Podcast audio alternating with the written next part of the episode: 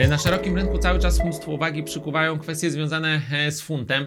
Ten jego spektakularny wzrost e, pod koniec zeszłego tygodnia nie był spodziewany. Również my jego nie oczekiwaliśmy, dlatego że doniesienia dotyczące negocjacji e, pomiędzy Londynem i Brukselą cały czas e, były negatywne. Ten pierwszym, tym pierwszym elementem przełomu było spotkanie Johnsona z premierem Irlandii i mimo dość ograniczonych ilości informacji z tego spotkania rynek odebrał doniesienia związane właśnie z tym spotkaniem jako pozytywne. Później taki zwrot konserwatystów w stronę szybkiego porozumienia też wydawał się być e, zaskakujący. To dalej popchnęło e, funta w górę, natomiast już podczas weekendu te doniesienia można powiedzieć, że spływały mieszane, zwłaszcza e, ze strony Brukseli, z czołowych, od czołowych urzędników brukselskich, którzy wypowiadali się w mediach branżowych, raczej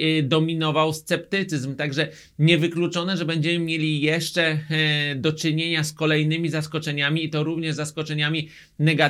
My również jesteśmy sceptyczni co do tego, że ten przełom jest e, praktycznie e, pewny. Niewykluczone, że będziemy mieli jeszcze silne e, zmiany na funcie i te zmiany mogą sprowadzić brytyjską walutę znacznie, znacznie niżej niż ma to miejsce w tym momencie. Jeżeli zaś chodzi o inne wydarzenia, to pozytywnym elementem były oczywiście kwestie związane z handlem zagranicznym, ale podobnie jak w przypadku Brexitu, tych e, szczegółów jest mniej. Z drugiej jednak strony oczekiwania dotyczące przełomu e, w kontekście e, handlu zagranicznego były bardzo, bardzo niskie. Widać, że te rozmowy jednak posuwają się do przodu. Niewykluczone, że jakieś szersze porozumienie będzie podpisane w przyszłym miesiącu w Chile, więc można powiedzieć, że w tym przypadku, w przeciwieństwie do Brexitu, ta reakcja rynku wydaje się być bardziej, bardziej e, uzasadniona. Natomiast jeżeli chodzi o sytuację na złotym, to tutaj mamy niewielkie zmiany. E, wybory do e, Krajowego Parlamentu nie wpłynęły na